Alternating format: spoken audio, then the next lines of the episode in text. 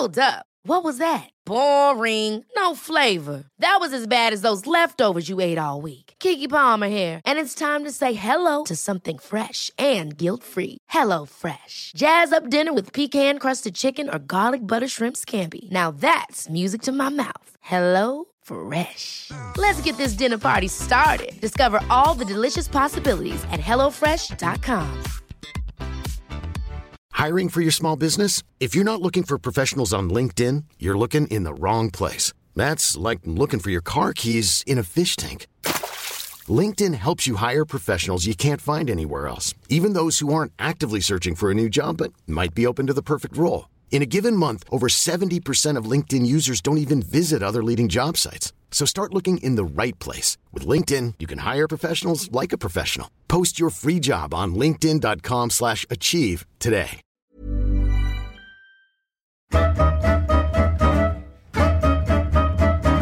Han är AIK fotbolls tredje mästerspelare genom alla tider.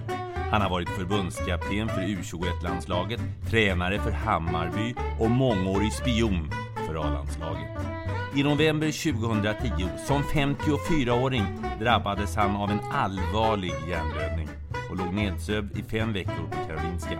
Han svävade mellan liv och död och i Holmgren möter denna vecka berättar GG Göran Göransson om sin karriär, hjärnblödningen och om hur det är nu. Om du vill komma i kontakt med mig så gör du det via Twitter, Niklas Holmgren, hemsidan niklasholmgren.nu, Facebook-sidan Holmgren möter eller Instagram holmgren.niklas. Här GG, god lyssning.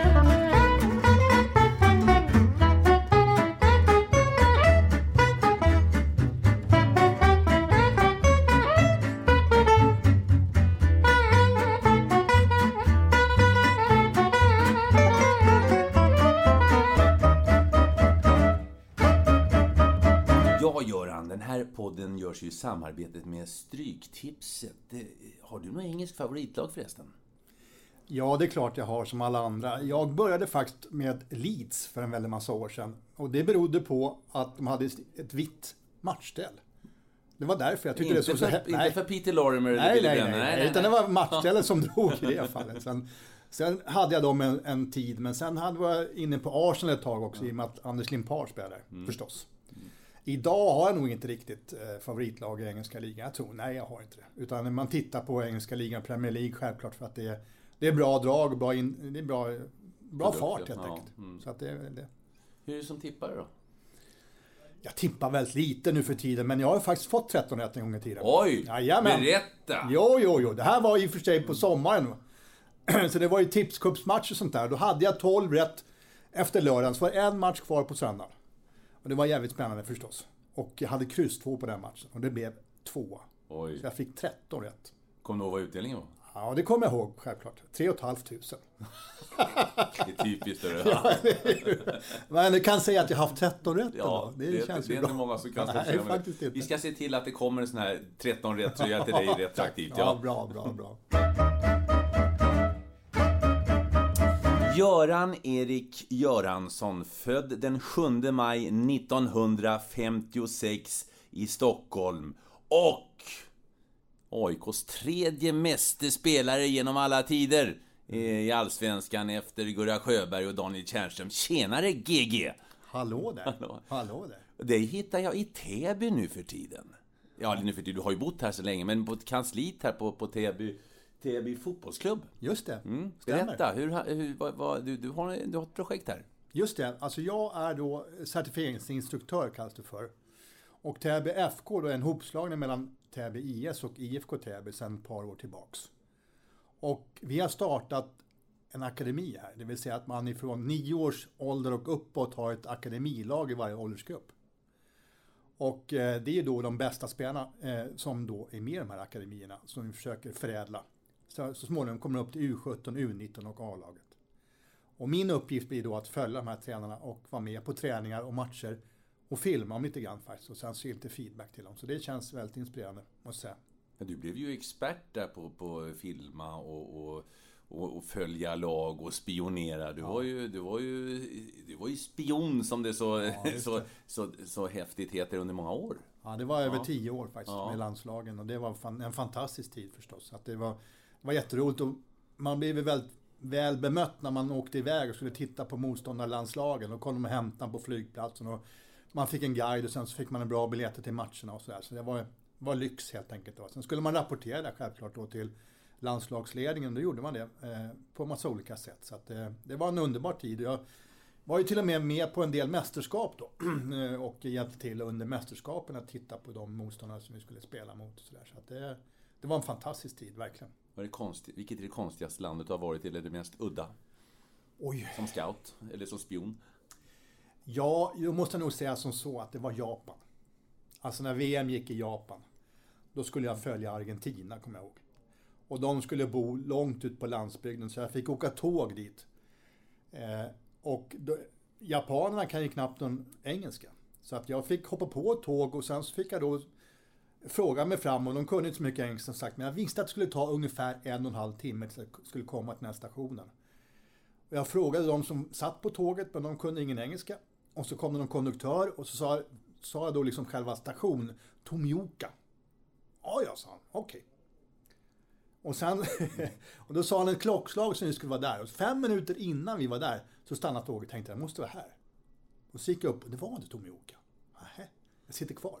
Fem minuter senare stannar precis exakt på minuten och då klev jag av i Tomioka. Har du hittat Argentina? Ja, men vänta, sen skulle jag till ett hotell. Jaha, ja. Jag hade fått ett namn på ett hotell också, så att jag gick och satte mig i en taxi och sa hotellets namn. Han bara skakade på huvudet. Och så pekade han med tummen bakåt. Det låg 500 meter ifrån stationen.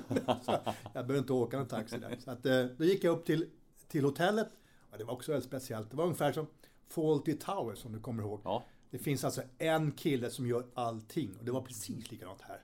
En kille tog emot mig i receptionen, det var en kille som visade mig till rummet, det var en kille som fanns i restaurangen, så jag fick mat och ja, det var en fantastisk upplevelse. Sen skulle jag följa Argentina och då visste jag om de skulle träna så jag tog mig dit med taxi. Men där, där får man bara vara med första kvarten, sen får man inte vara med längre. Så är det ju faktiskt i i alla de här internationella, internationella sammanhangen. Så att jag var med första kvarten och det gav ju ingenting om löpuppvärmning och sådär. Men sen skulle, fick jag reda på att de skulle spela en träningsmatch mot ett lokalt lag. Perfekt tänkte jag. Så jag tog mig dit och kom in på arenan och matchen började. Då kom det fram en kille till mig och som kände igen mig. En kille från Argentinas ledning. Och så viftade han på. Så här får du inte vara. Du får gå härifrån. Så jag fick gå därifrån. Fick inte se matchen. Du skulle kläppt ut till Japan.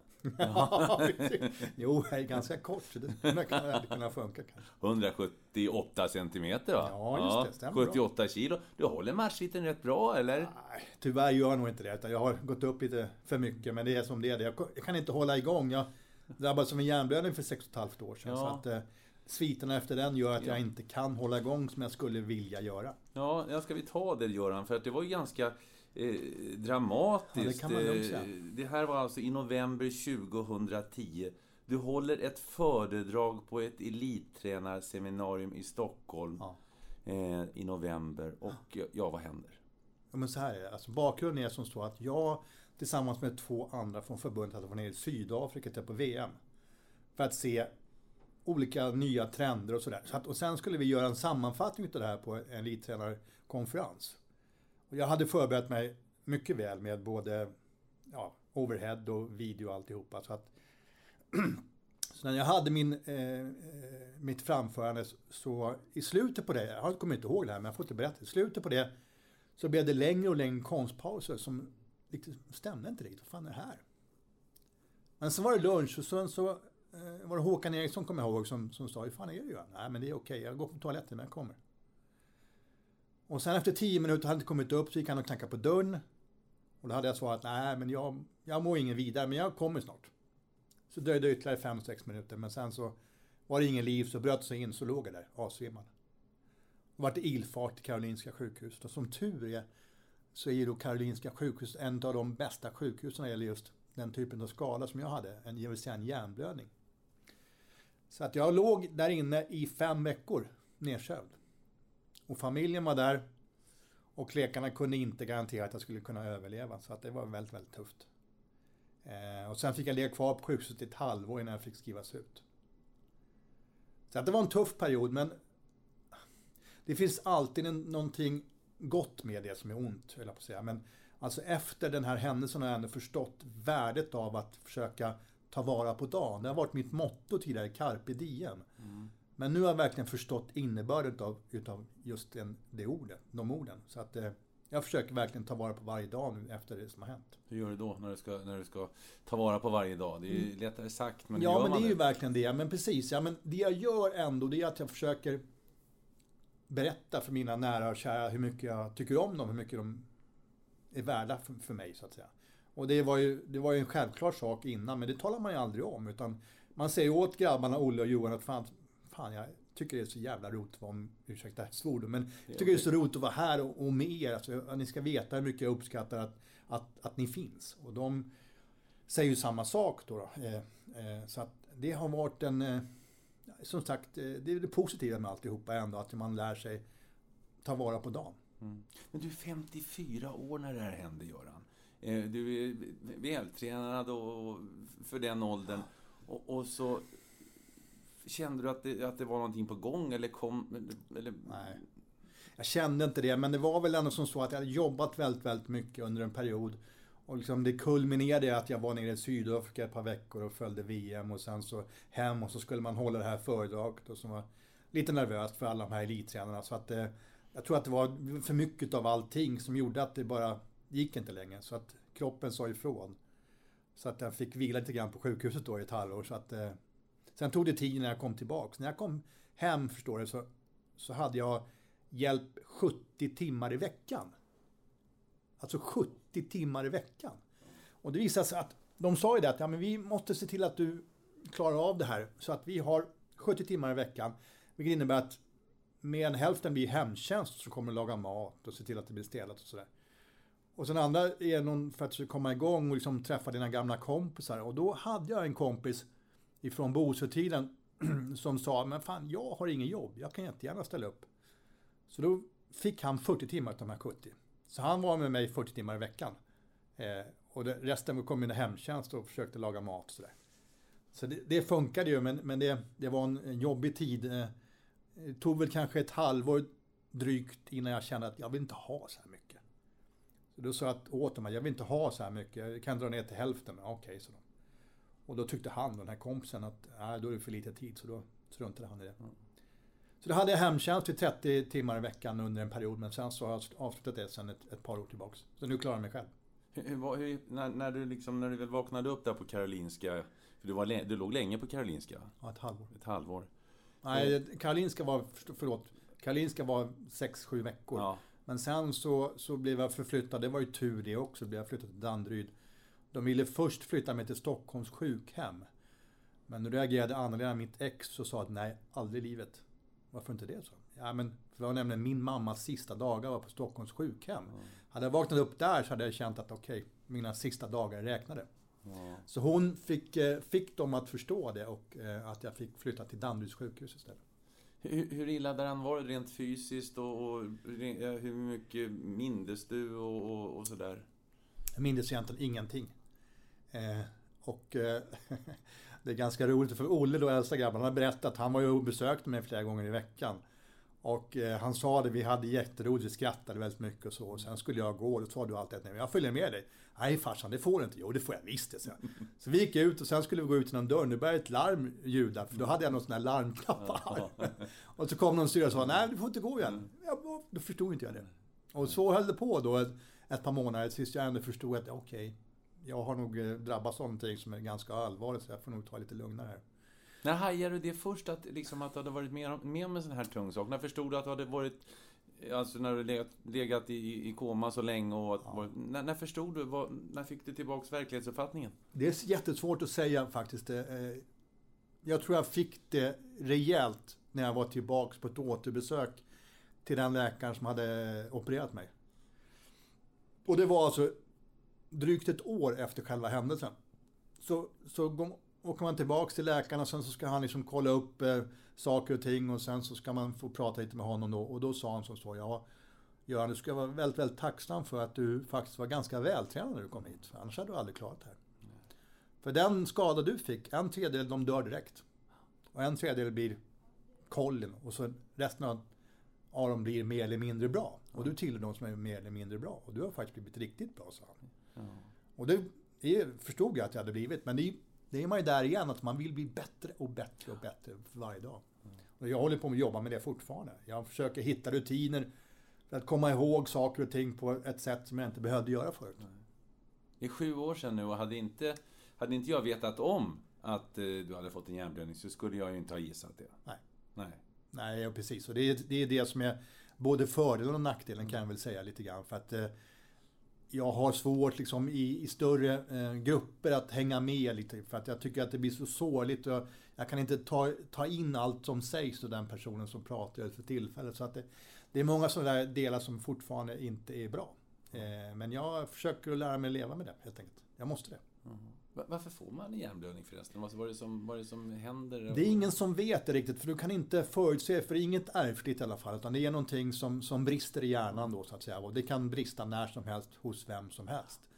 Sen kan det säkert vara att man har mer eller mindre förutsättningar för att det ska hända, men, men i, i mitt fall så var det inte så, utan det, det, det bara blev så helt enkelt. Du, har ju alltid, du var ju känd som fotbollsspelare som, som evighetsmaskinen. Mm. Kunde springa hur mycket som, mm. som helst. Fighting spirit och mm. allt det här. Mm. Var det så att du, du hade med dig den in i, i, så att säga, den civila karriären och, och körde på bara? Mm. Kan det vara så att du ja. inte upptäckte signalerna? Ja, precis så var det. Precis så var det. Alltså jag körde för hårt helt enkelt. Jag hade inte, jag hade inte ro att ta det lugnt. Jag hade inte ro att sätta mig i vilostolen en, en, en kvart för att lugna ner mig lite grann. Det var full fart hela tiden. Och det är väl förmodligen anledningen till att det blev som det blev till slut. Eh, det är lätt att vara efterklok men, men eh, som, som jag sa så försöker jag ändå förklara det för mina söner att jag bara tar lite lugnt emellanåt, det, det mår ni bra Lyssnade du på folk som sa det till dig när du körde på som hårdast? Tjena. Ja. Tjena. Nej men det gjorde man ju inte, man var ju uppe i det precis då. Det var ju det var full fart framåt och, och tyvärr så funkar inte det så. Men idag, är du, är du fysiskt, är du, är du, eh, är du helt eh, som förut eller? Nej, alltså fysiskt är jag ju inte det heller. Utan, eh, utan jag kan ju tyvärr inte vara ute och springa och jogga som jag har gjort tidigare. Utan jag har, har dålig balans helt enkelt. Så att jag får ta det väldigt, väldigt lugnt. Jag kan gå ut och gå längre promenader. Det saknar ganska mycket faktiskt att just svettas och ta ut mig. Mm. För det var väl det som jag tyckte var väldigt... Ja, det, det positiva med fotbollen var att man kunde då och då få ta ut sig ordentligt, sätta sig igenom och, och, och må bra efteråt för att man har träningsverk och sådär. Så nu kan inte jag göra det längre och det, det, det är lite störande måste jag faktiskt erkänna. har, eh, har ni någon sån här sammanslutning för er som har drabbats av det här så att ni kan hjälpa andra och tipsa andra? För du har ju uppenbarligen klarat det här väldigt bra. Mm, just det, nej vi har ju inte det. Men det var kul att du tar upp det, för det var nämligen som så att eh, jag träffade en kille på, eh, på gymmet där på, på, på sjukhuset. Man skulle ner och gymma för att få igång lite, lite koordination och sånt. Och då var det en kille som hade spelat basket eh, som, som fanns där också, som jag kände igen. Han kände igen mig. Och sen drog han igång någonting eh, i sin restaurang. Att liksom Välkomna till Gökbot, ungefär. Mm. Mm. så vi träffades där, alla egentligen som hade legat där uppe på, på, på Danderyd och eh, hade en, en, en mysig kväll där vi liksom bara käkade och, och pratade gamla minnen och sådär. Men det har runnit ut i sand lite grann, eh, eh, det också. Men, men det var det var kul att få träffa de här gamla uvarna som man kände igen då sedan sjukhustiden. Och många ju, har ju blivit väldigt mycket bättre förstås. Så det är ju mm. det är glädjande också. Verkligen. Ska vi sammanfatta det som att du har, du har, ja, du har, du, du värdesätter livet på ett helt annat sätt ja. nu? Jo, och det är väl synd att det ska behöva hända någonting sånt här innan man ska göra det. Men, men för mitt fall så var det faktiskt eh, så att det, att, det, att det blev en helt annan uppfattning om vad som är viktigt här i livet efteråt. Mm. Jag pratade med Kenny Jönsson, hockeyspelaren som ja. valdes till världens bästa back. Han, han fick en, en, sjukdom då. Han, han, sa till mig När man är frisk har man tusen önskningar, när man är sjuk har man en. Så. Mm. Ja. Det ligger mycket i det. Ja. Verkligen, verkligen. Göran, du växte upp i, i Vällingby va? Jajamän. Va? Vällingby på, på 50 och 60-talet, det var inne det? Det var ju verkligen ja. det. Jag minns att eh, mina föräldrar flyttade dit eh, i början på 50-talet. Det var precis då Vällingby egentligen byggdes upp. Så att de bodde i en lägenhet där från 1950 52 tror jag. Och jag föddes till 56, jag har en brorsa som är född 55. Och vi levde ett faktiskt jäkligt mysigt liv där i, i, i lägenheterna runt omkring. Så bodde det en massa ungar. Och vi hade en liten innergård där vi då på vintrarna spolade is. Var i Vällingby bodde, bodde ni? Jag bodde, ska man säga, mellan Vällingby och Grimsta. Ja, ja. Mm. Nedanför Vällingby centrum kan man säga, mot Grimstahållet. Och där fanns det små gårdar som vi då spolade på vintern. Så vi kunde spela lite hockey på de här mm. gårdarna. Eh, och jag minns det här så väl att vi, det var några som tänkte att vi spolar men vi ska måla upp liksom lite målområde och mittlinje och sådär också. Så att vi gjorde det. Det såg så jäkla bra ut alltså. Och sa så, så okej, okay, imorgon är det första gången vi kan gå på is grabbar. Så att gå och lägg er tidigt nu så, så kan vi ha en bra dag imorgon. Så kom vi ut dagen efter. Vad som har hänt? Någon som har sandat. Man hade sandat precis när vi, sista spolningen vi hade, så var det någon som hade kommit ner och sandat. Det gick ju inte att åka. Och vi fick, fick till slut fick reda på vem det var. Och den personen var ju inte populär kan jag säga. Ja, det var tufft. Men, men det var en härlig uppväxt ändå. Jag bodde där väldigt länge. Jag bodde tills jag var 20 år. Bodde där. Och eh, hade då ett litet sommarställe på, i Kananbadet som inte ligger så mm. långt ifrån Nej. heller. Eh, mina föräldrar, en liten kolonistuga där. Så att vi var där på sommaren och eh, hade det mysigt. Och var nere på Kananbadet och, och badade och sådär. Så att det var en, en fantastiskt fin uppväxt. Och moderklubben blev Vällingby AIK. Jajamän. Klassiska Vällingby AIK. Ja, för de som är födda i Stockholm. Ja, ja, ja. så var det. Antagonisterna var Brommapojkarna redan då. Ja, det var det ja. Ja, det var verkligen ja, Brommapojkarna har blåst förbi nu va. Ja. Sen, ganska rejält sedan ganska många år tillbaka. Men, men det var en stor klubb. Det var ju mycket ungdomar, eh, som du var inne på, ja. som, som växte upp i de nybyggda områdena. Absolut. Och de var ju på oss och eh, var ju på mig att, att jag skulle gå till BP. Men min pappa var ju tränare för vårt lag. Ja, pappa Åke, livet, ja, just det. Aldrig i livet, sa han. så att det fick jag inte göra. Men det gjorde inte mig så mycket heller. Vi hade ett bra lag faktiskt. Det var, var ganska intressant då för att eh, det var ju så jag hamnade i Djurgården till slut. Att det var någon som sa att fan, de här Djurgården, vi måste komma ut i, i förorterna. Så de eh, bestämde sig för att åka runt till, till lag och erbjuda lagen att bli Djurgårdslag istället. Så vi fick tröjor alltihopa. Samma lag, men med Djurgårdströjor. Så att vi körde i Djurgården då ett par år. Eh, och det var väl kul på sitt sätt. Och farsan tyckte det var ganska roligt också. Var han djurgårdare? Han var nog han var nog lite det faktiskt, måste jag eh, tillstå. Han blev ju sen lite aik sen förstås. Eh, men eh, han var nog lite Djurgårdare då. Men, men då fick inte han, jo han höll på att träna av sig ändå, men sen så fick en annan tränare komma och ta över och sådär. Så, att, så vi hade, jag hade väl ett, ett, par års tid i Djurgården då innan jag fick upp ögonen för AIK. Vad jobbar pappa med Åke?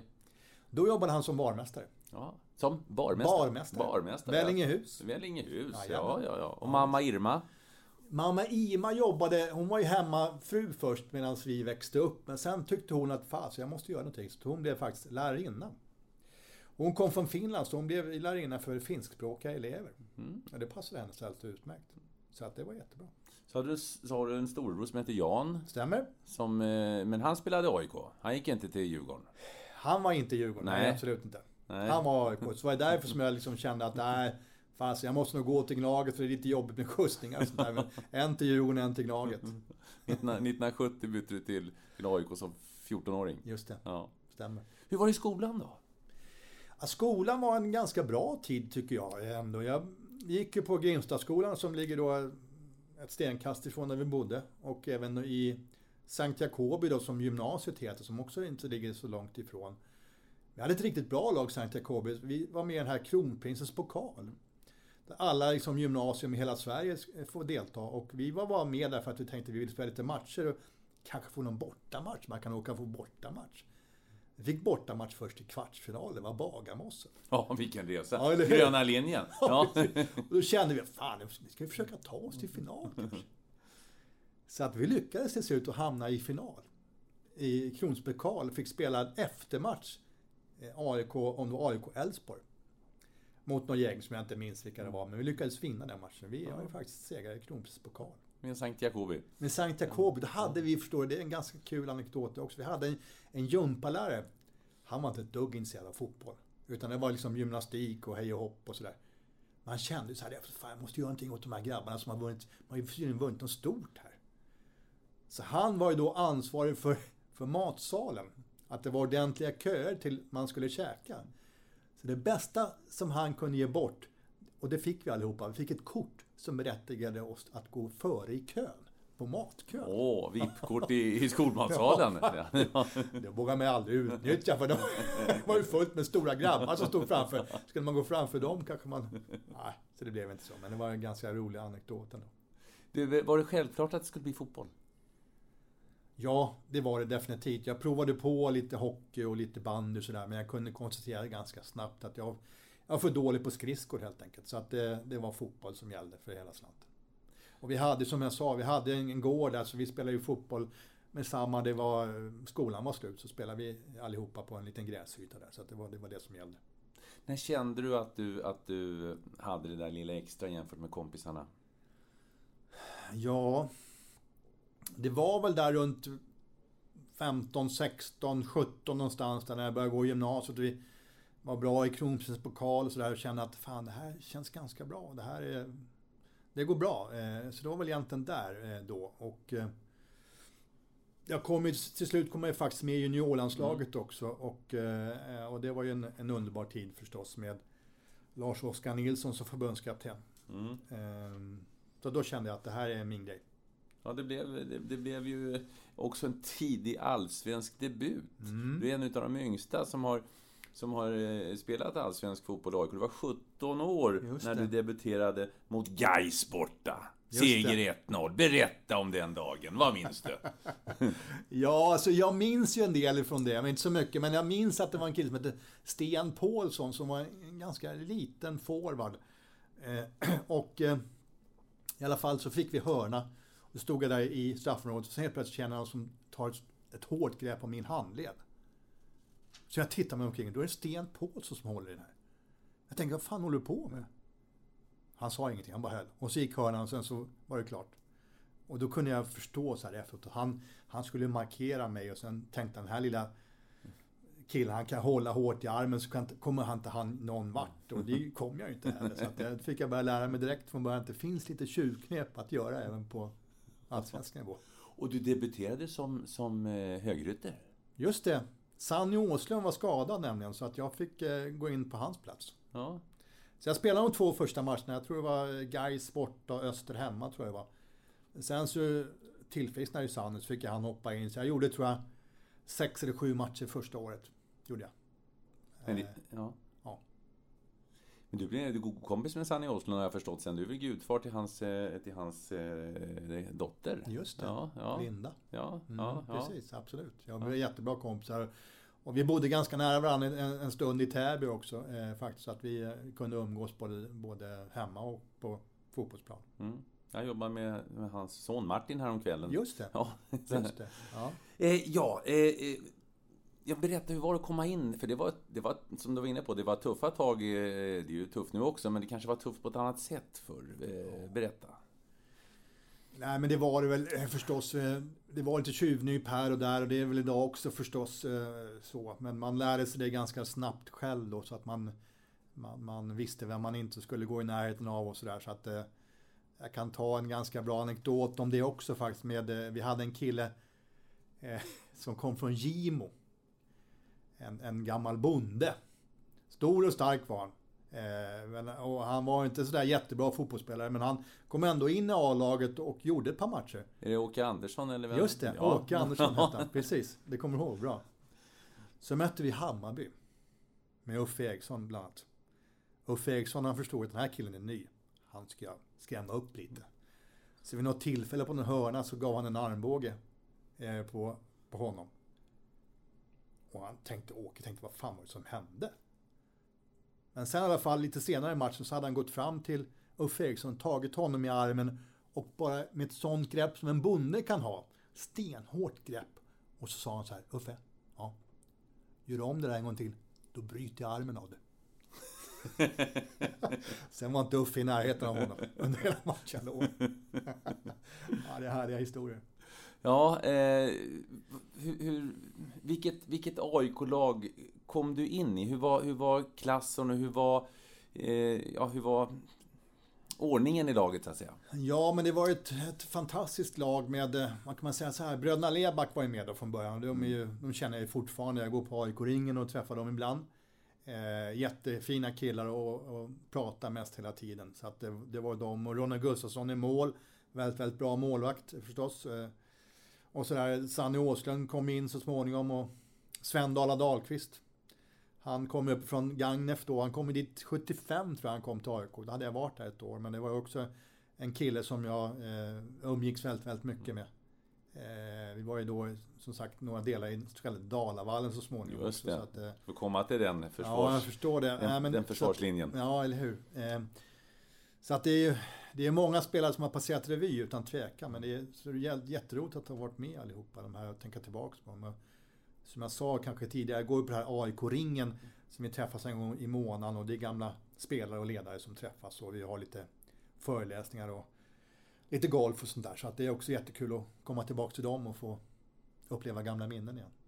1974 gjorde du alltså din, din eh, första allsvenska match. Mm. Och 1990, du gjorde ett uppehåll på några år, du spelade i Väsby, så fick du göra comeback. Eh, du var väl assisterande tränare egentligen. Tills Annie Åslund fick göra comeback och spelade, eh, spelade även 1990. Så det är alltså, man tar, det är 16 år. Mm. Det är lång tid. Mm. Jo, visst är det så.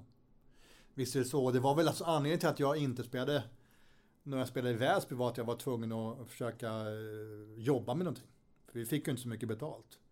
Då kände jag så här, men då kan jag fasen jag kan inte vara kvar här. Jag måste försöka jobba med någonting och sen kan jag liksom spela något mindre lag. Så då vart jag ju, jag började jobba på Nike då. Mm. Sportskoföretag. Så jag jobbade halvtid på Nike.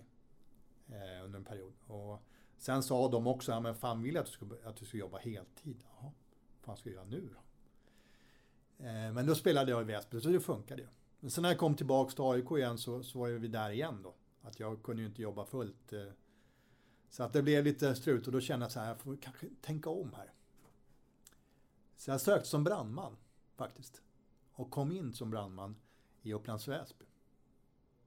Så jag jobbade som brandman i ungefär 10 år eh, i Upplands Väsby. Det var också en fantastisk tid. Och då kunde man ju hålla på med fotboll lite grann också. Spela golf framförallt som var mitt stora intresse då. Ja. Du, om man tittar på den här tiden då, för det hade ju, eller AIK och du hade ju lite otur. För att det var ju liksom några dynastier där. Först var det ju Öster, mm. Eh, Malmö FF. Mm. Och sedermera då i slutet då eh, Göteborg, IFK Göteborg. Mm. Som, var, som var väldigt dominerande. Mm. Eh, men AIK var ju bra under perioder. Mm. Men det blev aldrig någon allsvensk. Det blev, det blev serieseger. Vad tycker du om SM-slutspel i fotboll förresten, Göran? ja, det är för jäkligt. ja. I alla fall då, eller 83 tror jag. Ja. Vi fick spela kvartsfinal, semifinal och final. Men det gick inte. Nej. Tyvärr. Det blev ett par cupguld och det blev mm. seger i, i, i Hallsvenskan. Men, men hur upplevde du de här, de här framförallt då eh, Malmö och Göteborg som var ju riktigt tunga. Malmö gick ju till final i, i Europa, ja, Europacupen, nuvarande Champions League 79. Ja, precis, Göteborg vann Uefa-cupen 82 ja. och sen, sedan också 87. Hur, hur var det att, att möta de lagen? Det var ju förstås väldigt inspirerande men det var väldigt svårt för de var mm. väldigt bra. Utan tvekan, det var ingenting att snacka om. Utan de var ju, de var ju väldigt, väldigt bra som sagt. Men eh, jag tyckte ändå att vi kunde sparra dem ganska bra. Utan att vi egentligen vann varje match mot dem så var vi ändå där och högg på dem. Så att, eh, det var ju de matcherna som var mest inspirerande att spela just mot de här topplagen. Utan, utan tvekan var det så. Vilket år känner du att eh, Eh, du kunde ha varit närmast att, eh, att få, få vinna SM-guld med AIK. Ja, ni hade liksom mm, det där, den här mm. gruppen. Det var 83. 83. Eh, absolut, det var ju då som vi, eh, vi vann serien men förlorade i slutspelet. Då var vi faktiskt riktigt, riktigt bra. Så att det var, ja, var synd. Men det, det var ju så på den tiden, man liksom får ju acceptera det. Det var ju mm. precis som det var. Ja. Och så gick han till landslaget. Många som sa Göran Göransson är den bästa spelaren som inte har spelat i landslaget. Och, och det, ja. du, du, hade ju som sagt du hade ju tuffa konkurrenter där i, i Malmö och, ja, och Göteborg och, och tampas med under din, under din aktiva karriär. Hur tänker du på det då? När det gäller landslaget så här i efterhand? Alltså jag fick ju spela juniorlandslaget U21 och U23-landslaget. Det var fantastiska eh, matcher att få spela och få representera sitt lag, sitt land. jag var ju väldigt, väldigt nära att få en Norrlandskamp faktiskt. Men eh, det blev inte så. Och anledningen till att det inte blev så var att, nämligen att jag inte... Jag hade inte mobiltelefoner då. Så efter den sista matchen för säsongen så, så, så åkte man in på stan självklart och, och festade lite grann. Och då var det nämligen så att Åberg som var förbundskapten och han behövde någon som skulle spela, han skulle spela mot Luxemburg tror jag, borta. Och någon hade ett sent nej tack så att han kände att jag måste ta någon nära Arlanda. Göransson kan vi ta. Och så ringde han, men jag svarade ju inte då för jag var inte hemma. Och så ringde han och tänkte, vad fan ska vi ta då? Leff Lindén är också i Stockholm. Så ringde han till Leff. Han, ja fan, absolut. du hade kunnat fått en Om du inte hade varit på krogen ja, så hade du haft en Norrlandskamp. Jag vet det, jag vet det, jag vet det. Ofta pikar Leif Lindén där. det är det, man har ju en Norrlandskamp. Ja. så ofta han kan. Ja, jag förstår det. Ja, det var nära. Ja, och så var det nära en gång till också. Det, minst, det var väl eh, 78 var det det, när, när Eine Fredriksson och du, eh, det stod mellan er två. Ja, och, och, han valdes istället. Mm. Ja. Mm, jag var nära ett par gånger som sagt. Hur, hur, när det var dags för sådana här landslagsuttagningar, hur, hur mycket, hur, liksom, måste, du visste ju att du var nära. Jag visste att jag var ganska nära men visste ändå att det fanns de som hade varit med ganska mycket mer än eller väldigt mycket mer än vad jag hade. Så jag kände det att det här är nog ingenting som jag kommer att få ett uppdrag här just nu. Det var väldigt hård konkurrens på de positionerna som jag spelar på dessutom. Så att jag känner att det här, sorry, men det du lever i fel tid jämfört med vad de andra spelarna som fanns under den tiden. Så att, Men, men, men eh, vilka minnen under, under 16 år. Eh, ja. Ska vi ta straffen på eh, Björn Alkeby? Just det. Ja. Ja, den är väldigt speciell. 1976. Alltså. Ja. 76 fick mm. jag slå en straff. Jag var alltså 20 år. I ett derby? I ett derby. Ganska mycket folk förhållandevis som det var då i alla fall.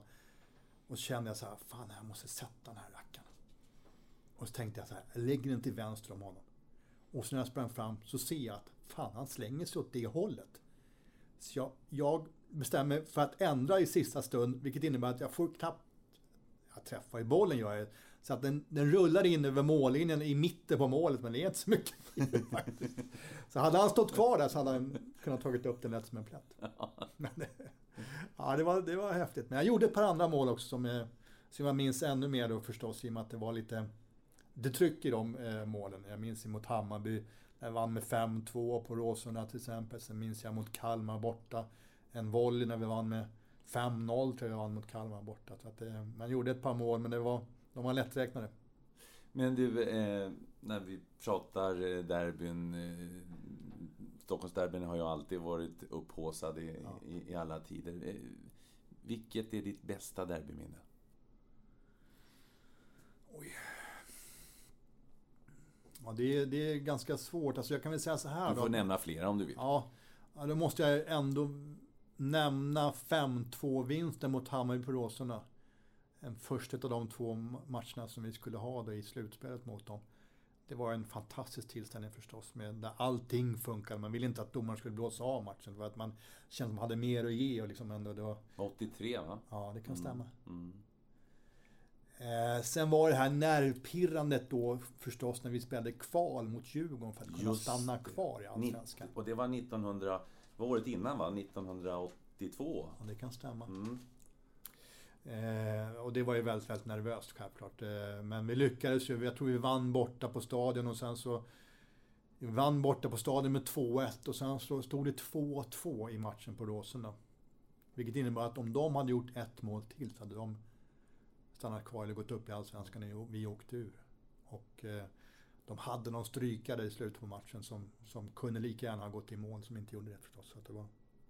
Branko Markovic. Han minns jag från de matcherna. Precis, ja, och Sanny Åslund var med och spelade ja, Sanny var med, ja, absolut. Han gjorde mål. Han gjorde mål, ja. Mm, ja. Mm, mm. Men spela kval eh, mot Djurgården för att hänga kvar i Allsvenskan, det, är ju, mm, det kan jag tänka mig att det är lite dubbla känslor. Ja, det var verkligen så. Det var kämpigt, men det var ju desto roligare när det lyckades. Du eh, var också, eh, vet jag, eh, nära att bli proffs på Teneriffa. Just det. Ja, Både Teneriffa och i Belgien faktiskt. ja berätta.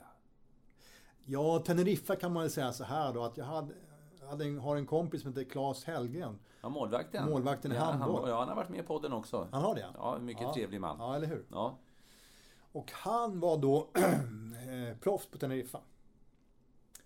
Och eh, det visade att, att han hade kontakt med fotbollsklubben där som, som hade sagt till honom att har du någon spelare i Sverige som kan tänkas komma hit så tala om det för oss så, så ska vi gärna titta på honom.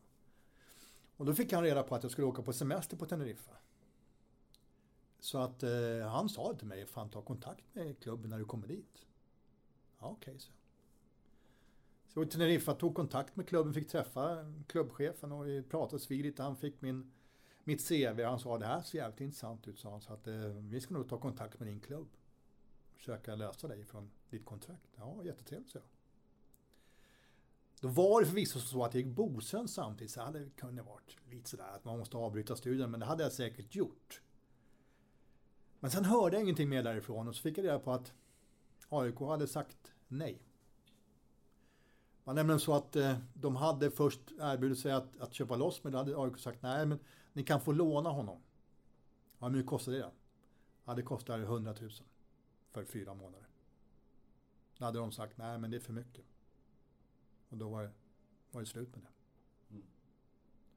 Och hade jag fått reda på att det bara var de siffrorna jag nästan kunnat betala det själv. För jag hade kunnat fått de pengarna under ett par månader på Teneriffa. Plus själva upplevelsen. Plus att man hade tjänat pengar man varit där. Så att där är jag lite besviken på Gnaget måste jag säga. Så, så är det. Och så var det, och så var det Belgien, en bytesaffär va? Just det. Med gamla Jan Eriksson. Exakt. Ja, Precis. Ljusa Jan Eriksson. ja. Ja, precis. Han var ju nere och provtränade där en, en höst och då hade de lite uppehåll så han var ju briljerade på träningarna. Så de tänkte, fan den här killen måste vara. Så att de frågade, vill du? Ja, för fan så. Så han skrev på. Men sen när det började bli lite, lite allvar då och serien började dra ihop sig då, då var det inga polare längre i laget och då tänkte de, den här jävla svensken, han ska fan inte komma in bland oss. Så de- han blev nästan utfryst där. Så han, han ville åka hem. Så han tog kontakt med AIK och AIK tog kontakt med dem och de sa att fan, nu måste de fixa någon annan. Och då hade de liksom en idé om att det kunde bli någon bygdsaffär. Att jag skulle kunna spela där och sen så kunde Janne åka hem. Men det blev tyvärr ingenting. Men du var, du var sugen på att komma ut, var du inte? Jag var jättesugen. Ja. Absolut. Ja, men det var ju som sagt, det var inga pengar i Sverige då. Utomlands var det, var det pengar, utan tvekan. Man kunde livnära sig på fotbollen. Så det var ju... Man hoppades att det skulle dyka upp någonting, men det gjorde inte det. Det var nära. Ja, det var nära ett par, vid ett par tillfällen. Ja. Kan du fundera ibland? Mm, Absolut, visst är det så. Det är väl det man funderar på ibland. Plus man funderar på varför var jag så bra under den tidsperioden och inte nu istället. För nu tjänar man så väldigt mycket mer pengar. Och sen var du en riktig, riktig järnman. Eh, Iron Man, som de säger i ishockey. Du, du missade sju matcher, Göran. På 11 och ett halvt år. En avstängning. Och så missade du sex matcher på grund av skada eller sjukdom. Hur, hur, hur kunde, du klara dig så, hur kunde du klara dig så, så bra? Ja, alltså jag var ju då ganska eh, vältränad, genomtränad var jag. Och sen så var det väl ofta så att jag gick först in i närkamperna. Jag var ju, jag var ju erkänd för att jag var ganska, inte brutal, men ganska tuff i närkamperna. Och då går man in först så klarar man sig ofta bättre än om man kommer in, någon, någon annan kommer in före. Så det var väl egentligen det. Jag var ganska vältränad dessutom förstås. Men, men eh, det är väl det jag kan tacka allting. Jag, jag bröt ju faktiskt underarmen en gång. Eh, och det var, men det var sista matchen för säsongen 1976. Det minns jag också väldigt väl, för det var Sundsvall borta. Och Nordin spelade i Sundsvall då, den gamla förbundskaptenen, och han bröt näsbenet. Så de ringde efter en ambulans. Så medan de väntade på ambulansen så fick jag ett friläge med målvakten. Och blev fälld bakifrån av Conny Klack. Så jag krockade med målvakten och bröt underarmen. Det gick rakt, rakt av bara. Så de bar ut mig på bår och sen skulle de så kom ju ambulansen precis för att de skulle hämta Olle Nordin. Det var ju perfekt, kunde jag åka med där. så du och Olle åkte ambulans tillsammans, ja. Och de sa där ambulansföraren där, Hör du vilken idrott pysslar ni med här inne på den här arenan? Men jag sa det, jag måste se straffen först. Rolf Zetterlund skulle slå den. Han slog den 20 meter över. Ja, ja, ja. Men sen åkte jag till lasarettet i alla fall och konstaterade att jag hade ett underarmsbrott. det bästa är att du följer med laget till Stockholm och blir opererad hemma. På Karolinska, för där är de riktigt bra på sånt här. Så att jag, de gipsade mig väldigt snabbt. Så jag tog mig till flygplatsen och åkte hem och direkt till Karolinska. Där de opererade mig ganska omgående. Så när jag vaknade upp där eh, så sitter två stycken militärpoliser bredvid sängen. Jaha, är det Göran Göransson där? Ja, just det. Ja, vi ska bara kolla om du är här. Vi hörde att du blev skadad men vi var inte säkra på om det, var, om det verkligen var så. Så att nu, nu vet vi att det var så. Ja, tack så mycket. så en militärpolis var uppe på sjukhuset? Ja, ja de kände att fan, är det, vart han verkligen skadad? Och då kände jag så här, vad ska jag göra nu då? Så jag kom tillbaka till, till I1 då, ute på Kungsängen och då sa han så, ja Göransson, det här kommer inte gå, du kommer inte kunna fullfölja militärtjänsten nu så att vi kommer, vi hade tänkt att hemförlova dig ett år så får du komma tillbaka om ett år. Ja, det var inte jag så sugen på så jag sa, nej men vänta nu. Jag tror att jag, eh, jag kommer, jag kommer bli lite bättre i min arm till nästa år men fortfarande så har jag haft problem med rygg och alltihopa så att jag jag skulle föreslå att jag blir malaj istället. Malaj istället? Ja. ja jag ska fundera på det. Okej okay då, så om du får bli malaj istället. Jag blev malaj och, och fick bo, på samma, bo kvar på kompaniet. Men blev, eh, fick jobba på idrottshallen istället. Så att när det var uppställning för att de skulle gå ut på en, en, en 10 mila marsch. Och så kom jag upp i träningsoverall och så sa jag, tjena grabbar, jag går till idrottshallen om ni vill. Om ni vill någonting så finns jag där. och de, vad fan är det här för någonting? Men så jag jobbade på idrottshallen där under ett halvår, sen så fick jag mucka tidigare. Ja. Det var ganska bra ändå. Ja, ja. Det var, var svårt att slippa lumpen förr i tiden. Det var jättesvårt. Ja, det, var, det var mer eller mindre omöjligt. Ja, det var skylla på allt möjligt idag. Så ja, nu ja. ska vi börja göra lumpen igen. Ja, just det.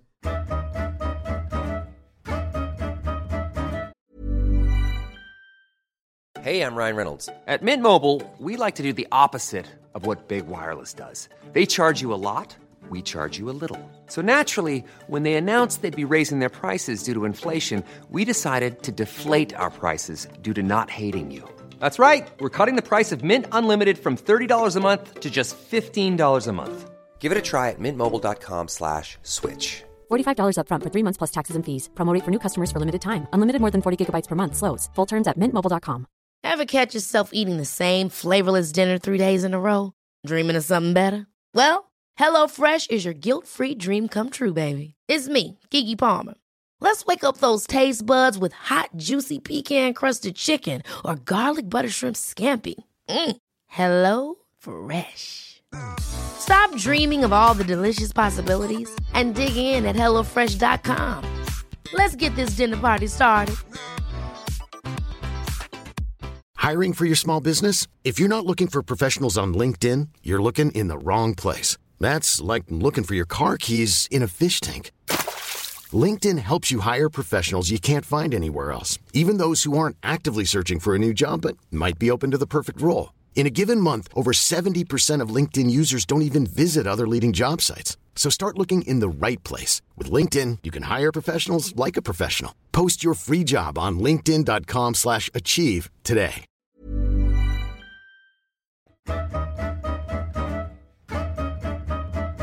Du, eh, eh, Dalavallen. Ja. Är, ja, det är klassiskt AIK-begrepp i alla fall. Mm. Berätta om Dalavallen. Ja, det var ju under Offe Zetterlunds tid då, och eh, det var ju Sven Dahl Dahlqvist självklart eh, som var en av mittbackarna tillsammans med Göran Riala Karlsson. Och sen så var det Mats Rodin som spelade vänsterback. Kom från Öster va? Just det, mm. just det. Och sen har jag för mig att det var Björn Kinnon som spelade högerback, men jag är lite osäker på det. Eh, men vi släppte knappt in något mål. Jag tror att det var någon säsong som vi släppte in, om det var 13 eller 14 mål bara på hela säsongen som var nytt rekord. Eh, och det berodde inte bara på att det var Dalavallen, det berodde mer kanske på att, att vi spelade ganska defensivt i året. Vi, vi eh, krympte ytor och gjorde inte så många mål heller, men vi släppte framförallt inte in så mycket mål. Och Bernt Ljung stod i mål, kommer jag ihåg. Det var ju en fantastisk målvakt det också. Så det var, det var, ja, det var, var kul på sitt sätt jag gillar ju inte egentligen att spela back. Jag vill ju spela på mitt. Ja, jag tänkte just va, Du började ju allsvensk debut som högerforward, Ja. ja. men vi är många som minns dig som högerback också. Ja, precis. Ja. Men däremellan spelade jag mittfält Ja, ja, ja.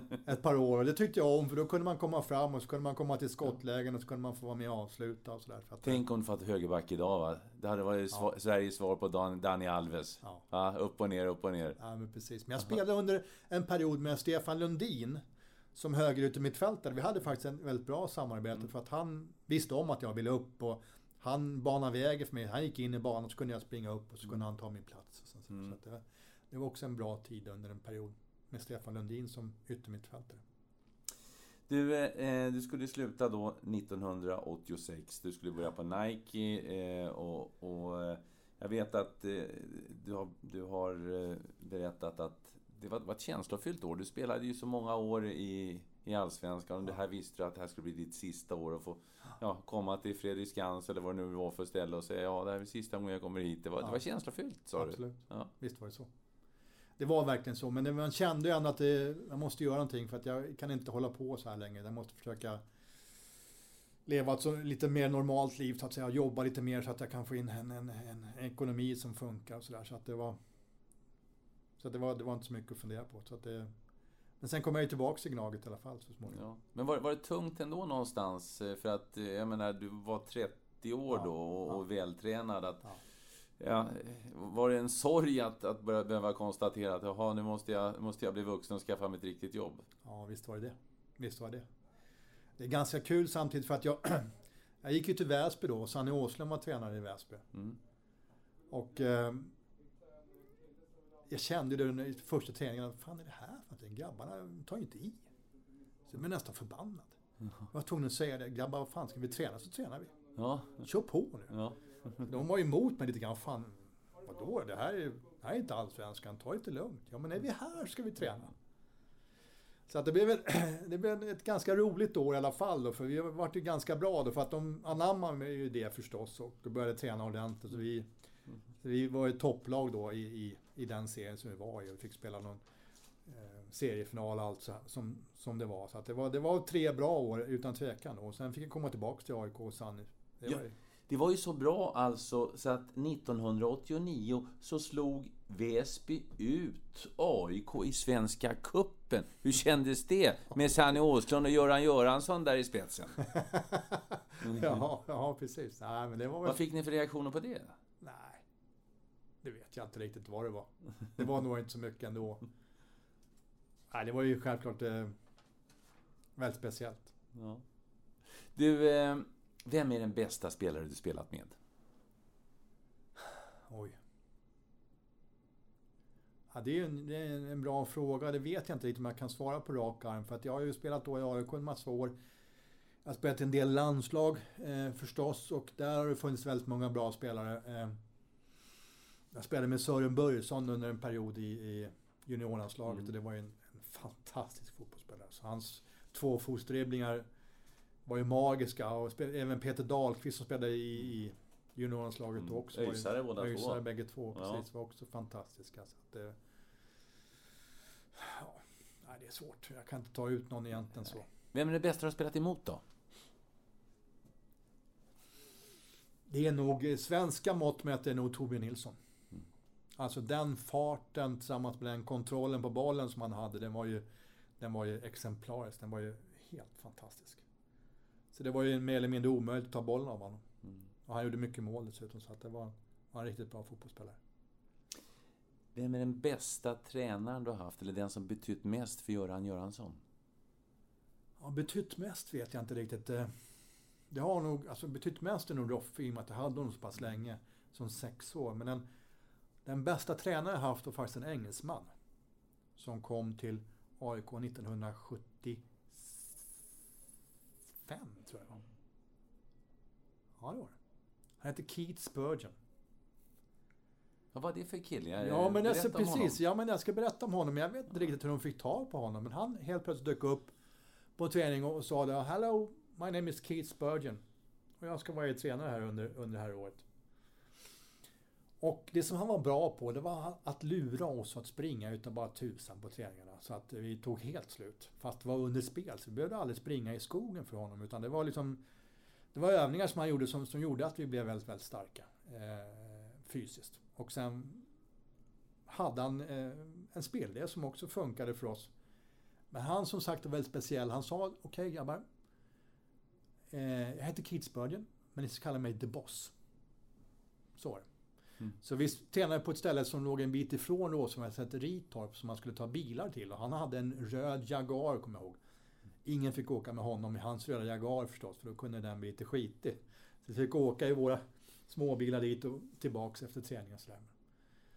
Det, var, det var fantastiskt. Vi, vi åkte ju sen, hade sån här, en, en turné till Indonesien. Som landslaget egentligen skulle ha åkt till. Men som tackade nej för de fick en, ett, ett annat eh, resmål istället. Så att vi fick åka till Indonesien med, med Keith Spurden i spetsen och möta indonesiska landslaget. Så där. Det, var ju, det var ett par veckor som var helt fantastiska på många sätt och vis.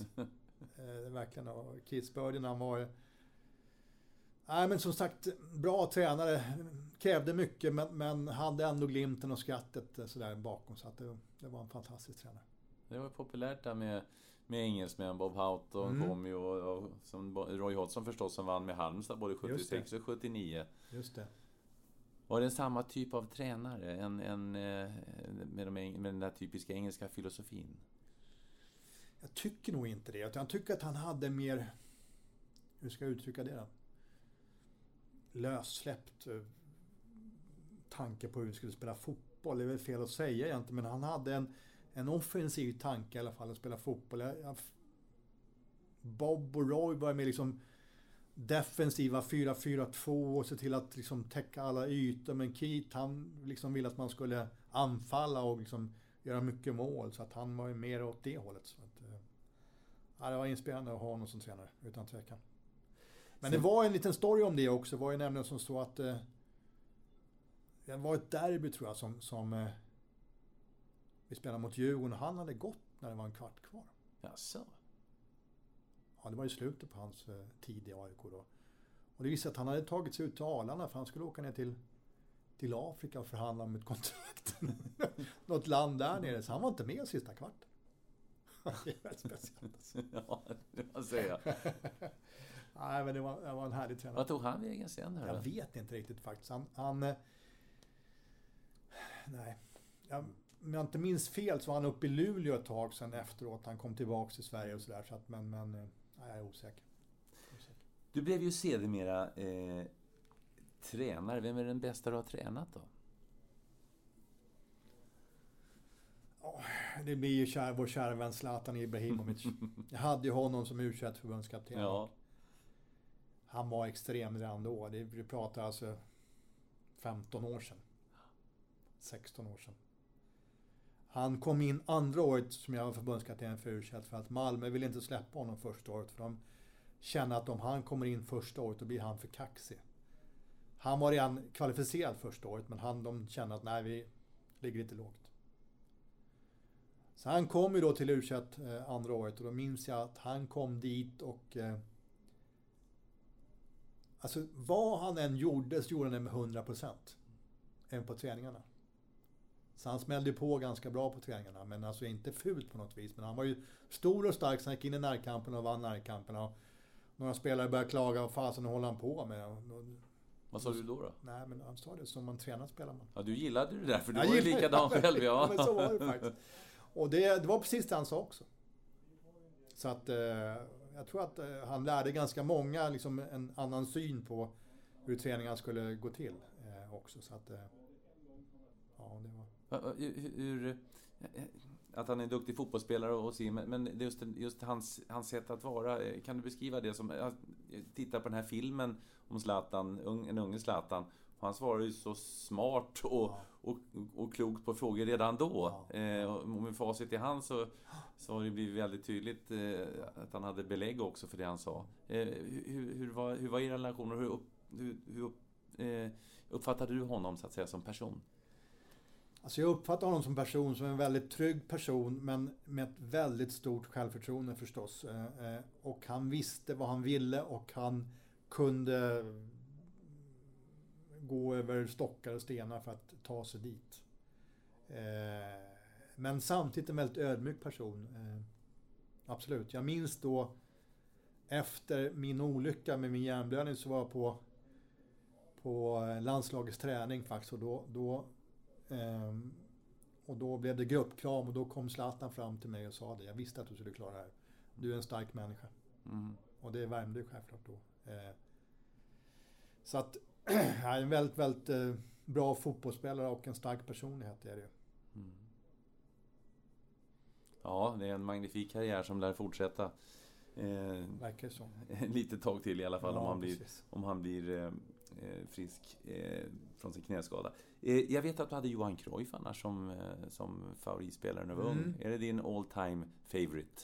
Jag tror det alltså. Eh, det är absolut så. Hans snabbhet med boll, hans blick för spelet. Det är ungefär som Zinedine Zidane, fast Zidane är ju betydligt långsammare då, men han är också en väldigt klok spelare som också jag har sett upp till väldigt mycket som den kloka spelaren som ofta gör de rätta besluten med en touch eller två touch och spelar enkelt men ändå gör genialt. Och så var Cruyff också, men Cruyff var, tyckte jag var lite speedigare ändå. Och, eh, ja, det var... Holländska fotbollsspelare då under den tiden var ju väldigt, väldigt eh, bra på många sätt och vis. De sköt ju väldigt hårt och, och hade en kul fotboll och spelade bra fotboll, holländska landslaget och så, där. så att det var holl, holländska eh, landslaget var nog mitt favoritlandslag då, förutom Sverige förstås. Ja, de hade ju var det två VM-finaler på 70-talet. Ja. Ehm, ja, Cruyff gick ju vidare sen också och blev en, en bra tränare och Mm. stilbildare för inte minst Guardiola Just det, med flera. Barcelona. Ja. För du gick ju också vidare och blev tränare sen, Göran. Var det Mm. självklart? Du, du var, efter din karriär eh, eh, så blev du assisterande tränare Mm. eh, till Sanny Åslund. Fick hoppa in i AIK 1990. Just det. Eh, men, var assisterande. Och sen fortsatte du vara assisterande tränare till Tommy Söderberg också i AIK. Ja. Ja. Eh, hur, hur, hur var du inställd till tränaryrket då? Var du, var du målmedveten att jag ska bli tränare? Det var nog lite så faktiskt. Jag kände att jag vill fortfarande vara kvar inom fotbollen. Jag förstår att jag inte kan spela själv.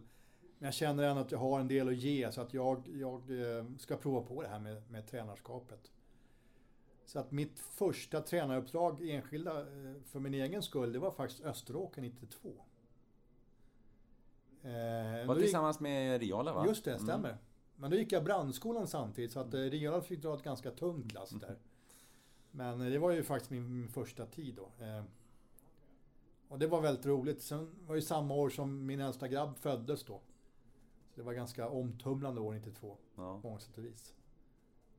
Men sen 93 så hade jag inget lag överhuvudtaget. Så 94-95 tränade Täby IS då som, som vi nu sitter här på Täby fotbollsklubb. Som då låg i division 3 också. Och tränade om och spelade faktiskt lite grann i slutet på någon, någon säsong. Då pratar vi alltså 94-95? 94-95 Ja. precis. Eh, och sen 96 så fick jag en förfrågan från Hammarby. Ja. Ja. Vas, hur kunde Hammarby Ja. plocka in en Ja. urgnagare eh, eller en AIK-ikon som tränare? Di- Din arbetsbeskrivning var ta oss tillbaks till Allsvenskan. Så var det. Mm. Berätta. Hur kommer det sig att det blev Hammarby? Och, hur- och var, det, var det friktionsfritt? Ja, så för min del så var det inte friktionsfritt kan jag inte påstå, men samtidigt så var det liksom en, en härlig utmaning att få träna ett Stockholmslag bland de tre, Hammarby, Djurgården och eh, AIK, och försöka ta tillbaka dem till Allsvenskan. Det var ju var kul. Så att jag kände, ja men fasen, jag ska nog prova på det här ändå. Så jag körde det året med, med dem och det var ju väldigt speciellt då på många sätt och vis eh, förstås. Vi tampades med Västerås SK om seriesegern. Seriesegern gick upp direkt och tvåan fick kvala. Och det var Liston Söderberg som tränade VSK då. Och de gick ju som tåget. Jag vet, att vi mötte dem hemma och vann ganska komfortabelt men de lik förbannat så, så vann de serien. Och gick upp direkt. Och gick om tvåa fick kvala mot Trelleborg. Så vi började hemma och lyckades vinna med 2-1 hemma. Och sen skulle vi ner till Trelleborg och spela bortamatchen. ja, det var inte klokt, men vi förlorade den matchen med 3-2. De tog ledningen med 1-0. Vi gick upp till 1-1. De gör 2-1, vilket innebär att det då är lika totalt sett. Och det är en kvart kvar. Och då en Trelleborgsspelare som tar bollen och driver den över mittlinjen och skjuter från 30 meter. Ribba in. Då hade de redan eh, nominerat tre mål till årets mål i, på, på den här TV-galan. De fick nominera ett till. Och det var just precis det här målet förstås. Så det var ju typiskt att det var mot oss. Det var en oerhört tung hemresa kommer jag ihåg. Så att det blev inte så mycket mer Hammarby efter det året tyvärr. Nej, var, det var- var det nära att du hade varit kvar eller var det liksom, nej, ja, vi lyckades inte och så gick det bara eller? Ja, det var som så att de sa så här att, hörru du, eh, vi har fått en annan tränare. De hade fått Roffe Zetterlund. Mm. Så att vi tackar dig för det här året, men vi förlänger inte. Nej. Eh, eh, och sen så blev det, eh, sen blev det eh, Väsby igen va? Ja, just det. Mm. Just det. 98, 99. Mm. Ja, det var ju väldigt speciellt också att komma tillbaks till Väsby där jag varit spelare. Och det var, det var kul. Mm. Men det var, det var, det var tufft. Vilket sätt då? Nej, men det var tufft liksom att få allting att gå ihop. Med familj och jobb och, och träneriet och alltihopa. Så att jag kände att det här, här kommer inte funka. Så till slut så sa jag att det här funkar inte längre och då avslutade vi vårt samarbete. Och det var sen som jag började jobba på förbundet. Just det, för sen eh, började du arbeta för, för Svenska Fotbollförbundet och Mm. eh, eh, 1999 så blev du utsedd till U21 landslagsförbundskapten. Just det, Ja, så var det. Hur var det då att få, få leda ett landslag? Jag kan tänka mig att socialt sett är det, är det bättre än att vara klubblagstränare. Ja, så var det absolut. Det var ju en underbar tid. Förstås, att försöka eh, se till, ta ut de bästa talangerna i den åldersgruppen i Sverige och även då utomlands. Mm. Och försöka få ihop det till ett lag och spela matcher och kvala sig vidare till slutspel. Det var en underbar tid. eh, Det var det. Jag jobbade då... Det är lite annorlunda då, nu och då kan väl säga. För jag jobbade egentligen med det som halvtid. Sen så jobbade jag med lite utbildning samtidigt på förbundet. Jag hade- ingen assisterande fast utan jag fick ta en ny varje gång. Jaha. Ifrån Allsvenskan eller Division Ja, 1. ja, ja. Som jag då måste introducera i vår spelidé först. Förstås. Hur, hur funkar det då? Hade ni en spelidé som gick rakt från landslag ner till U21? Eller, eller fick U21, eh, fick du göra precis som du ville? Och, och, Jag fick nog göra precis som jag ville, men jag ville väldigt gärna Ja. göra precis som A-landslaget Ja. förstås. Att vi skulle få en röd tråd igenom alltihopa, i alla fall från u Mm. och upp till A. Så att jag hade ju en bra dialog med både Lasse och Tommy då under den perioden också. Så att Mm. eh, vi körde på samma sak. Gjorde vi. Eh, men men eh, tyvärr så gick det inte där heller liksom. Jag föll på mållinjen den här gången också. Vi eh, eh, förlorade en playoff mot Belgien. Gjorde vi. Det var Två tuffa matcher. Vann hemma igen och torskade borta. Så det var tufft, men det var, det var som det var. Men det var en rolig tid. Men sen så som sagt så var jag inte förbundskapten längre efter det utan då fick jag vara riksinstruktör istället. Vilket innebar att jag skulle försöka hålla i tränarutbildningen och sen så var jag fortfarande scout för A-landslaget. Mm. Eh, hur var du som tränare? Alltså, du var ju en riktig argbigge, jag på säga, på Ja. planen. Hur, hur var du som tränare? Ja, vad ska jag säga? Alltså jag kan väl säga så här att jag krävde nog ganska mycket från våra spelare. Det vill säga att de skulle göra precis allt de kunde på träningar och matcher. Att de skulle lyssna att de skulle försöka göra precis som det vi hade kommit överens om. Och det krävde jag utav dem och det gjorde de, gjorde de helt enkelt. Så att det, det var väl bra. Jag, jag försökte samtidigt att göra en massa roliga grejer tillsammans. Så att vi fick ihop en sammanhållning med en massa olika saker.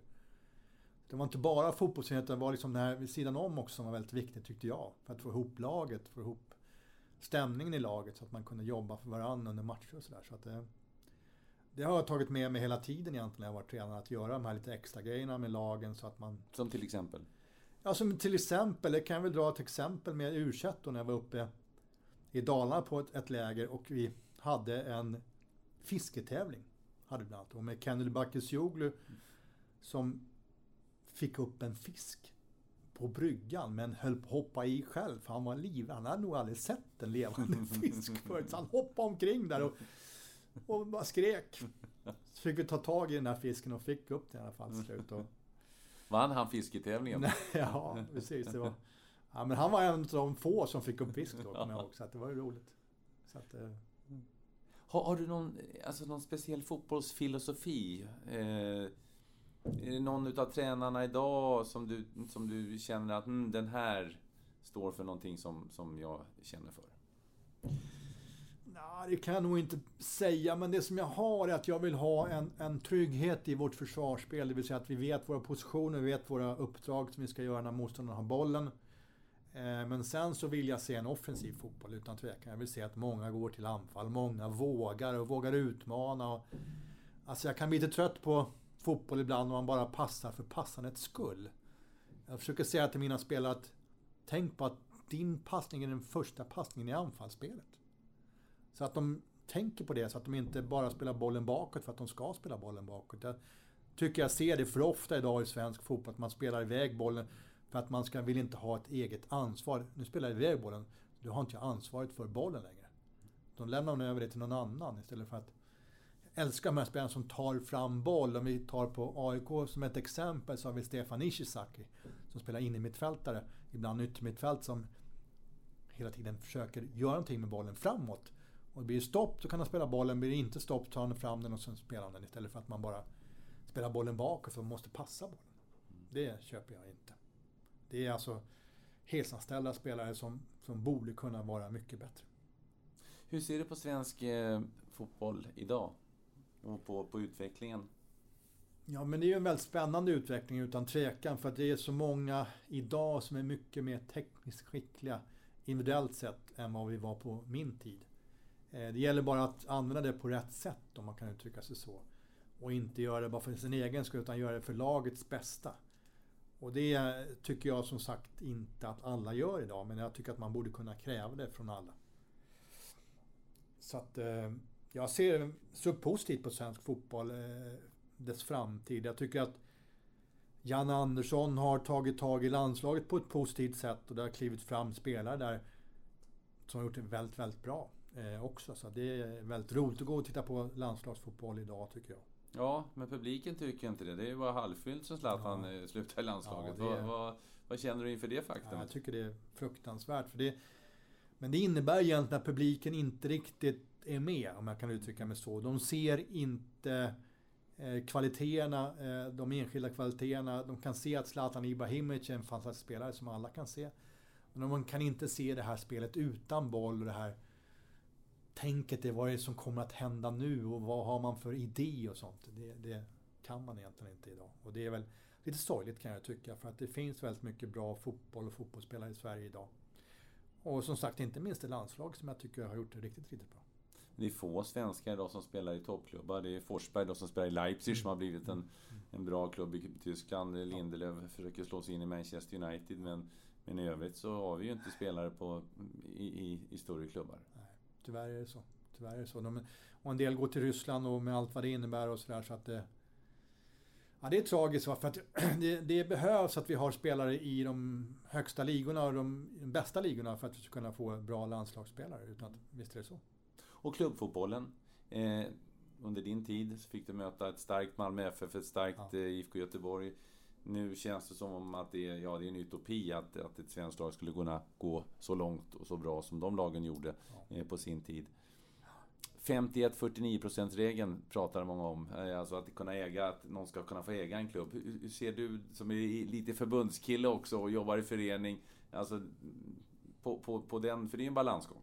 Jo, det är klart det är. Men det, det här tycker jag är väldigt, väldigt svårt. Va? För att hur den är så... Om det kommer ut om det kommer in intressenter som köper upp en klubb så kan de egentligen göra vad som helst med den klubben. Det tycker inte jag man ska kunna göra. Utan en klubb är ju liksom... Vi tar AIK till exempel som har varit med, funnits så pass länge så är det klart att det, att det måste finnas en, an, en AIK-anda i den klubben som fortsätter framåt utan att det kan vara någon utomstående som kommer in och ändrar på alltihopa. Så att det, det är en jättesvår fråga tycker jag. Mm. Ja. Eh, jag vet att du har pratat mycket om kontinuitet. Eh, nu är det inte så mycket kontinuitet. eh, Vare sig på, du var ju verkligen eh, typexempel på kontinuitet som, som tillhörde AIK under så många år. Men det är, det är få som idag är en klubb trogen så länge. Om ens någon. Nej men precis, och det är ju pengarna som styr. Alltså, hur den är så är det ju det som, som har gjort att det har blivit som det är idag tror jag. Att det är för många som lockar med lite mera pengar från andra håll. Och, och då vet man om att karriären är så pass kort så att då tar man det. jag har full förståelse för det. Absolut. Men det är lite tråkigt för att hur den är, om- när jag går och tittar på AIK idag så är det klart att jag känner igen de flesta spelarna men jag känner inte igen alla. Nej. Det gör jag inte. Och det är lite tråkigt för att jag, jag tycker att det är hela grejen med att, att man är, håller på ett lag. Att man känner igen spelarna och vet varje spelare och så. Ja. Eh, men idag så byts det så många spelare så att det, det är svårt att hänga med. Även för en annan. Ska vi acceptera att, eh, att, att det är så att eh, Allsvenskan är en utbildningsliga eller transitliga, vad du nu vill? Jag tror nog att vi måste acceptera Ja. det helt enkelt. Ja. Det finns så mycket pengar utom, utanför Sverige så att det... Eh, Jag skulle också förmodligen göra samma sak om jag fick ett, ett kontraktserbjudande från en annan klubb utomlands som var tre gånger så mycket betalt som jag har i Sverige. Att man skulle gå dit. Du, eh, eh, ditt, ditt bästa minne från, från karriären? Ditt bästa... Eh, du får välja vad du vill. Vad, vad, vad, vad, vad ger det... Vad, vad får du godast känsla av när du tänker på? Ja men det är svårt. Alltså, jag har varit inne lite grann på det. För då, det är inte alltså seniornivå utan det är faktiskt på eh, yngre nivå. Jag Var det när ni vann Sankt Erikscupen mot Högdalen 5-1 eller? Bra! Ja. Precis, det Ja. är en utav dem. På Skytteholm spelade vi den matchen, kommer jag ihåg. Högdalen har förlorat en match på hela säsongen, så de var ju storfavoriter. Lyckas vi vinna där. Eh, vinsten med Sankt Jakob i pokal också förstås eh, någonting som man kommer ihåg. Och matcherna däremellan upp mot finalen var också fantastiska med ett härligt gäng. Och, Ja, det är intressant att du säger det. De här grejerna i ungdomen, Ja. som med skolan och Ja. med, med kompisgänget, eller ja, det, i, i, att det är de, de minnena som, som, som du, ja, ja. vurmar för mest kanske. Ja. Men sen är det ju självklart, eh, kom ihåg det också, vi hade en juniorlandslagsturnering nere i Monaco. Och då pratar vi alltså 74 tror jag vi pratar. Juniorlandslagsturnering. Monaco, vi spelade mot Belgien, var Sören Börjesson, Peter Dahlqvist, alla. Och vi spelade någon match och helt plötsligt mitt under matchen, när bollen är ungefär på mittplan, så hör vi bara en, en stor applådskara. Tänkte, vad fan är det här för någonting? Och så igen då, en, en, tio minuter efteråt, de applåderar fast det är inget att applådera åt. Då visar att det är en djurpark som ligger ganska nära. Så att det är ett gäng apor som sitter på, på kanten och helt plötsligt har de förstått att applåder, det kan man göra. Så de har börjat applådera. Ja, det var fantastiskt. Alltså, vilken, ja, det var häftigt. Sådana där minnen kommer man aldrig glömma. Det Det värsta minnet då? utan tvekan när vi åker ur 79. 79 mot Halmstad borta. Ja. Ja, den var så tung för att Det jag var kommer Bosse ihåg... Pettersson som var tränare då, va? Ja, det kan stämma. Mm. Som fick ta upp dem sen igen. Eller det igen? Ja, precis. För Vi åkte ner dagen innan tror jag det var. Så tog vi in på ett hotell eh, i närheten som låg ute vid Tylösand. Och sen på morgonen när vi skulle åka till matchen så såg vi att de höll på att duka i, i matsalen. Med champagneglas och alltihopa. Det innebar att de Halmstad BK skulle vinna allsvenskan. De dukade för guldfest. Men de var ju tvungna att vinna matchen mot oss. Och då kände vi fan det här ska de fan få för. Inte ska vi släppa den här matchen. Men tyvärr så förlorade vi den matchen. Så att då, då var vi ur. Och det var, det var riktigt, riktigt bittert. Mm. Verkligen. Men ni kom upp direkt? Vi kom upp direkt. Ja. Det var också en, förstås en häftig säsong. Vi vann många matcher. Och det avgjordes inte förrän de sista tre matcherna tror jag mot Örebro hemma var det avgörande matcherna. Ove Rubsam gjorde mål kommer jag ihåg och vi lyckades vara klara inför sista omgången med att vi skulle gå upp. Ja, det var häftigt. Mm. Du, eh, du hade ju också den legendariske Gunnar Nordahl som tränare. Just det. Han kunde skjuta bollen. Jo du. det kunde du också bra Ja. också. Men, eh, men Gunnar Nordahl är ju ja, en av de absolut största vi haft. Ja, Som verkligen. spelare. Ja visst, han Ja. var en, en mysig tränare också, även fast han inte kanske var den allra bästa tränaren som jag haft. Men han var väldigt mysig, man spelade, ville spela för honom för att man gillar honom så pass mycket. Jag minns också en anekdot om honom att precis bredvid Råsunda fanns något som heter Råsunda kommunala. En liten eh, grusplan, konstgräsplan. Eh, där det spelades mycket pojklagsfotboll och vid något tillfälle så var det en fotbollsskola där och Gunnar Nordahl gick igenom eh, planen och, och någon kände igen Gunnar Nordahl så han sa Gunnar, Gunnar kan du inte skjuta ett skott på mig? Mm. Ah, sa Gunnar. Jo men skjut ett skott. Så han tryckte på och han sköt ju ganska hårt som du sa. Och han som stod i mål tog emot den och, och råkade bryta armen. Och Gunnar var ju... Tänkte, vad fasen har han gjort någonting? Och killen han, han var till ledsen förstås. Men sen tog, vi, tog de kontakt med eh, pappan som kom dit och han var helt salig pappan. Grabben har fått ett skott av Gunnar Nordahl och brutit armen. Det är för jävligt. Men det är ju så fantastiskt var just Gunnar Nordahl som sköt. Så de kom sen med gipset så Gunnar Nordahl skulle kunna skriva autografer på gipset. Kom ihåg. Det var fantastiskt. Det var en, var en härlig människa Gunnar, verkligen. Ja. Eh, familj, du har... Eh, ja, fru Anna-Lena i alla fall har du två barn med. Mm, eh, ja, eh, Olle född 92 och Johan 95. Eh, så frågade jag hur det är med deras fotbollskarriär. Nej, de har gått i dina scoutingfotspår, eh, berättade du eh, då. Ja, stämmer. Ja. Nej, både Olle och Johan jobbar på förbundet lite då och då faktiskt. Olle är nu borta på ett landslagsuppdrag. Om det nu är P16 som spelar uppe i, i Piteå tror jag landskamper. Då är han med och eh, filmar och försöker hjälpa till. Och likadant Johan har fått eh, gått också det fotspåret. Så han är ibland på A-landskamperna på Friends Arena och sitter och filmar från kortsidorna som de också vill ha film ifrån. Så att det, det är kul att de också finns med där. Ja. Du, vinnarskalle är någonting som, som Göran Göransson ofta förknippas med. Du, du, mm. mm du ville vinna, gärna. Ja. Eh, hur, hur, hur, hur är det med vinnarskallen nu efter efter hjärnblödningen, är du, är du, är du, finns den fortfarande kvar? Ja. ja. Och hur tar det sig uttryck? Nej, men alltså, hur tar det sig till uttryck? Det, jag lugnar ner mig lite grann som tur är, men, men den tar sig till uttryck i att eh, när jag spelar golf till exempel så blir jag väldigt förbaskad på mig själv förstås. För jag kan inte bli förbaskad på någon annan när jag så dåliga slag. Jag förstår inte varför jag kan slå sådana dåliga slag. Och Tidigare så kastade jag iväg klubborna då och då men det har jag faktiskt inte gjort de senaste två åren så jag är ganska stolt över mig själv för att jag kan hålla i klubban mm. i alla fall. Men lite frustrerande blir det ändå eh, när man ska tävla. Mm. Och, och, vi är ett gäng som träffas lite då och då och spelar golf mot varandra och det är jätteroligt. Och prestigefyllda tävlingar är det också så att jag ska iväg faktiskt imorgon igen till, till Portugal par dagar med det här gänget och spela golf. Det ska bli fantastiskt roligt. Hur ser du annars på, på framtiden? Alltså det, det är väl så, kanske beroende på min situation, så tar jag nog en dag i taget helt enkelt. Mm. Så att jag blickar inte fram så långt. Jag ser liksom nästa dag, nästa vecka. Eh, istället för att jag ser ändå till nästa år som jag inte riktigt har en koll på vad jag kommer att syssla med. Jag hoppas och tror att jag kommer att vara kvar här i Täby FK. Vad är, ambi vad är ambitionen med, med, att ni har fått få till en, en bra fotbollsklubb? Det förstår jag. Men ja. vad, vad, är, vad är målsättningen? Målsättningen är att gå upp med A-laget i division 2. Vi ligger i toppen, har en seriefinal här på lördag som jag tyvärr inte kan vara med på för då är jag nere i Portugal. Finns det plats för det? Ni har IK Frej här också som ja, är i Superettan. Ja. Kommit från ingenstans. Just det. Jo men det är klart det finns plats. Alltså, eh, Täby kommun är väldigt stor och nu har man ju till och med bestämt sig för att ta bort Täby galopp som man har flyttat på. Där kommer då byggas 6000 nya lägenheter. Det kommer finnas väldigt, väldigt mycket folk.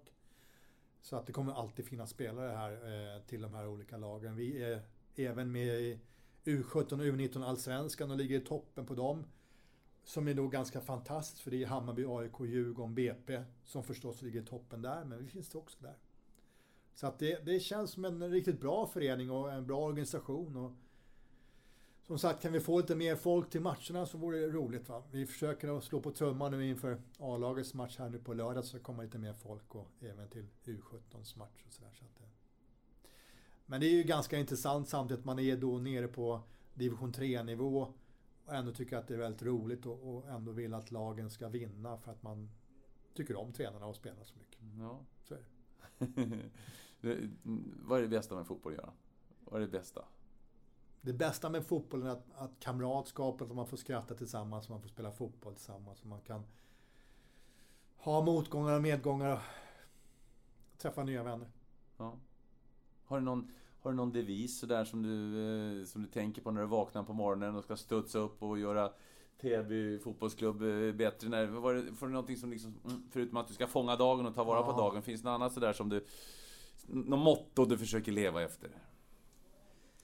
Nej, egentligen inte. Det är precis som du varit inne på. Fånga dagen, ta vara på dagen, försöka göra den så bra som möjligt. Det är väl, det är väl mitt motto. Det, det är ju det som jag har levt med framförallt efter skadan och eh, jag tycker att det är ett tillräckligt motto för att jag ska kunna eh, tycka att det är värt att gå upp. Träffa nya vänner och sådär. Så att det, det, Hur känns det nu när vi har suttit så här och pratat? Du har suttit koncentrerat nu, ja det är nästan två timmar. Eh, kän- Känner du liksom, känns det fräscht och, eller är du trött eller?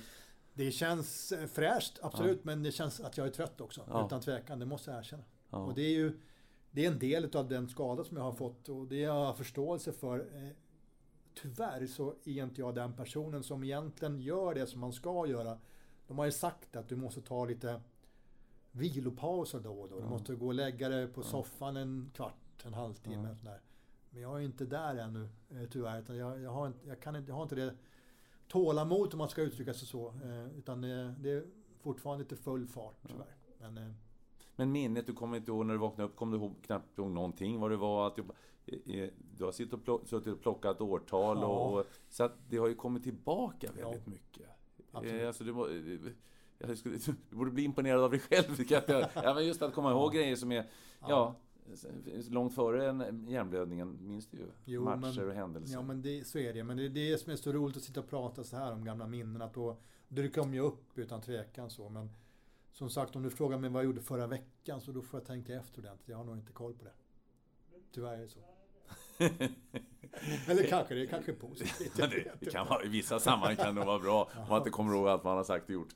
Eh, är det något som, som, som eh, nu när du har så bra minne, eh, kan, kan komma på att jag har glömt att ta upp? För det, ja, det var ju en fantastisk, det finns ju massor med anekdoter naturligtvis under en så lång fin karriär som du har haft. Men om det finns något, något sånt där, eh, ja, som, som vi borde ha tagit upp.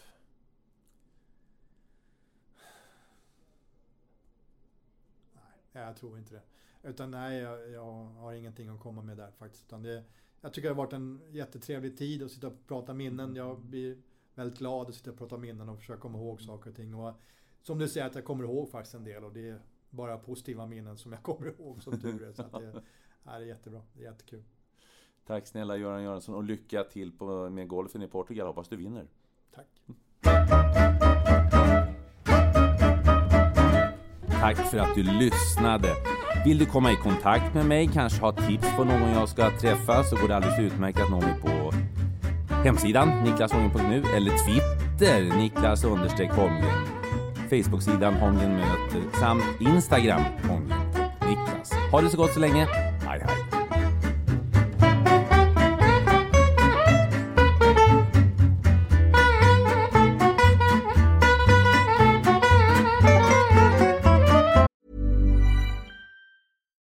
Hi, I'm Daniel, founder of Pretty Litter. Cats and cat owners deserve better than any old fashioned litter. That's why I teamed up with scientists and veterinarians to create Pretty Litter. Its innovative crystal formula has superior odor control and weighs up to 80% less than clay litter. Pretty Litter even monitors health by changing colors to help detect early signs of potential illness. It's the world's smartest kitty litter.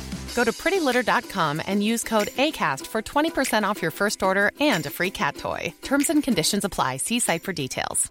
Ever catch yourself eating the same flavorless dinner three days in a row? Dreaming of something better? Well, HelloFresh is your guilt-free dream come true, baby. It's me, Kiki Palmer. Let's wake up those taste buds with hot, juicy pecan-crusted chicken or garlic butter shrimp scampi. Mm. Hello Fresh.